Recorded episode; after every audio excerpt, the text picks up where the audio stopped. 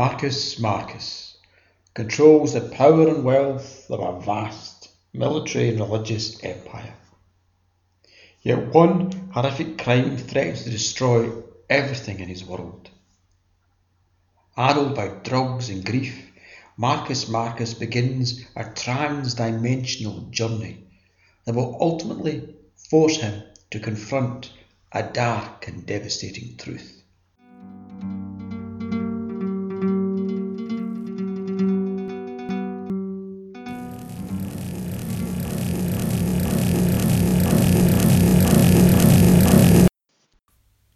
Chapter 41 Things that once were. The visions came faster and faster, each image disintegrating at the very moment they began to coalesce into definite form.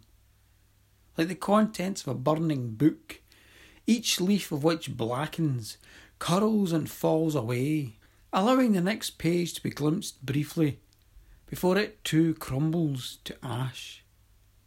And with each and every glimpse, the freezing numbness from my torn right hand spread further up my arm, whilst the agony in my chest stabbed ever deeper through me. At last, the dizzying roller coaster of imagery slowed down and settled on one final representation.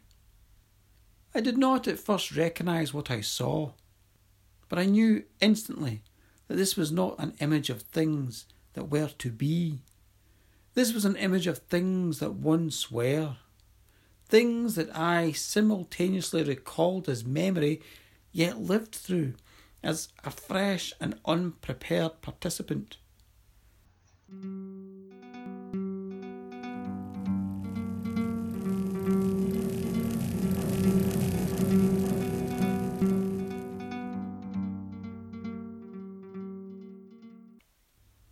I could feel soft grass beneath my feet as I walked towards a narrow river.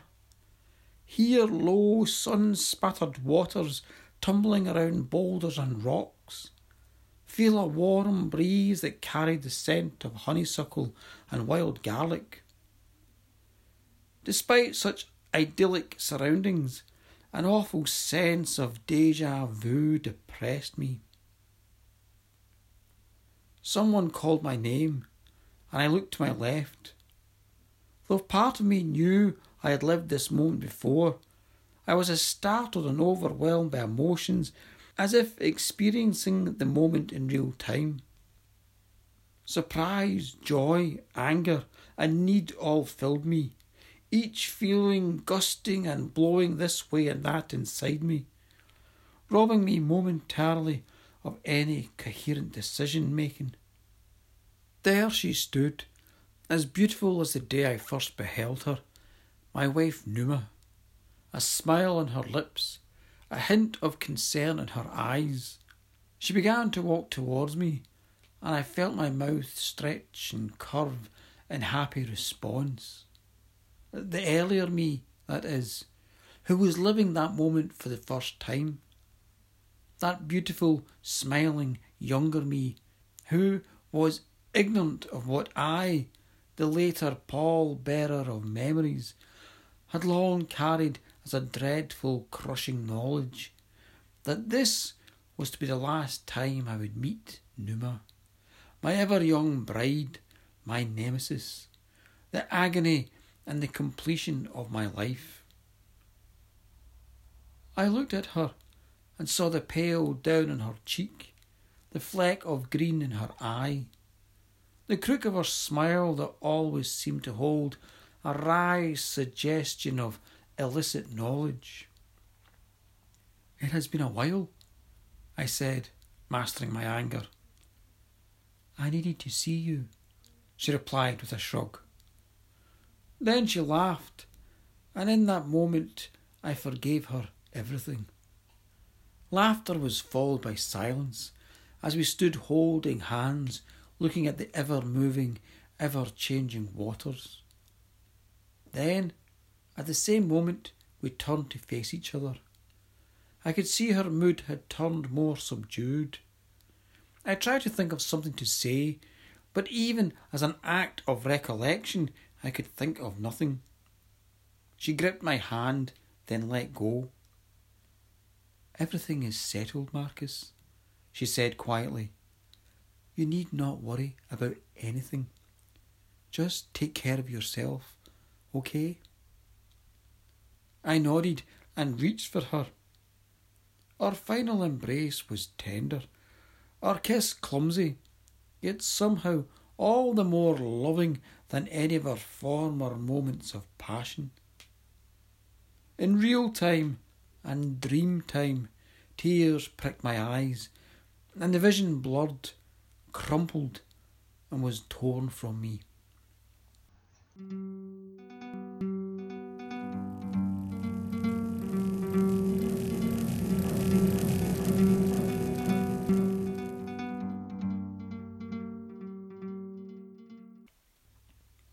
Before me I saw the flickering candles, the table spattered with my blood and vomit, and around the table the men and women who had evoked the ritual of invocation of the infernal and the eternal.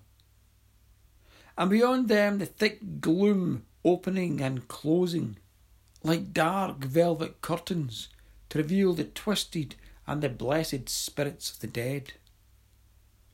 Admittedly, I was no longer the best person to judge what was of reality and what was mirage, but it seemed to me that the men and women around the table stared like lifeless mannequins, whilst the ghosts beyond bristled and sparked with energy and willpower.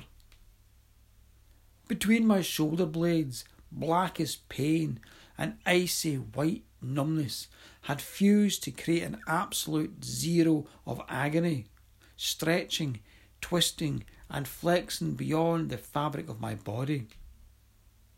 I gave in to the pain and damned the house of Sagen. Let it fall. Let its grand architecture become the play doh of roots and rains. Let the countless corpses bloat and drip become the estates of maggots and the well springs of disease. I had neither the energy nor the inclination to war against the inevitable.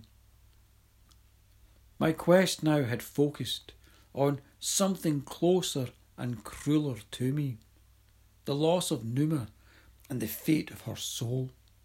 Forbidden proper funereal rites, her spirit, if not lost in the cosmos, must surely be trapped in Drishika, the foul realm of Malkarisha.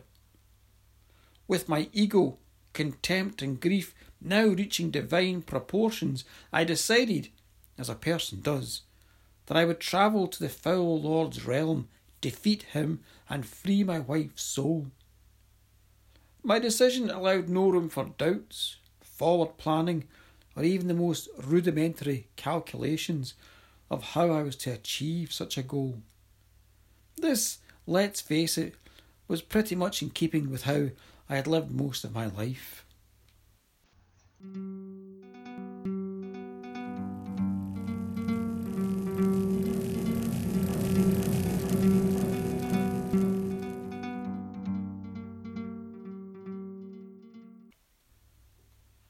had no sooner made my decision than my eyes closed and I felt the muscles of great wings stretching and flexing out from my shoulder blades.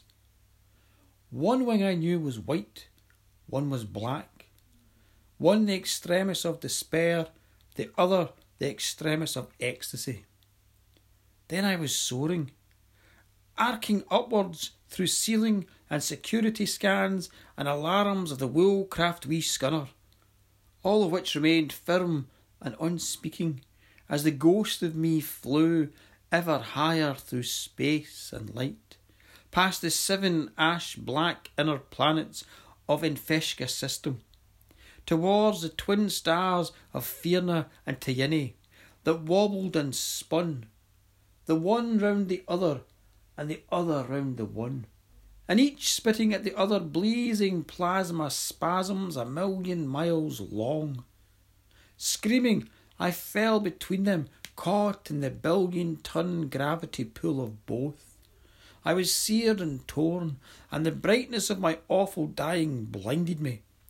Blinded me to all colour, and all heat, and all pain, till I had no more substance and feeling than a gently falling cinder.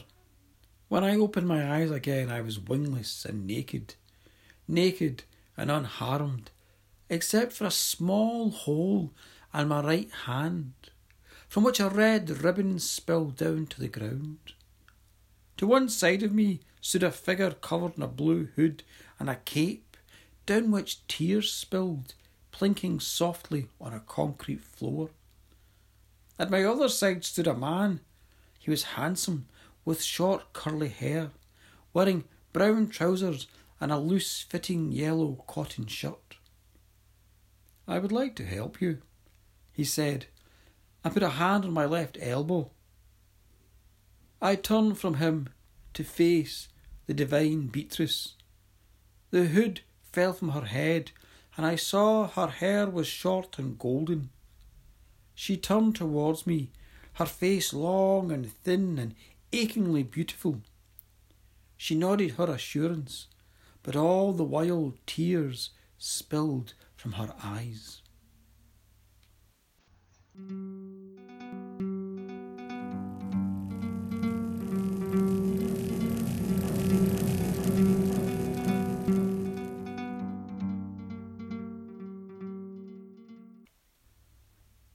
Thanks for listening to this latest chapter of Marcus Marcus and the Hurting Heart. This is the last chapter of the second season, so I hope you're enjoying it. Please tell your friends and your family and your ancient enemies all about the story. I hope to be starting the third season very soon, so stay tuned. Look after yourselves, stay sane, and stay safe.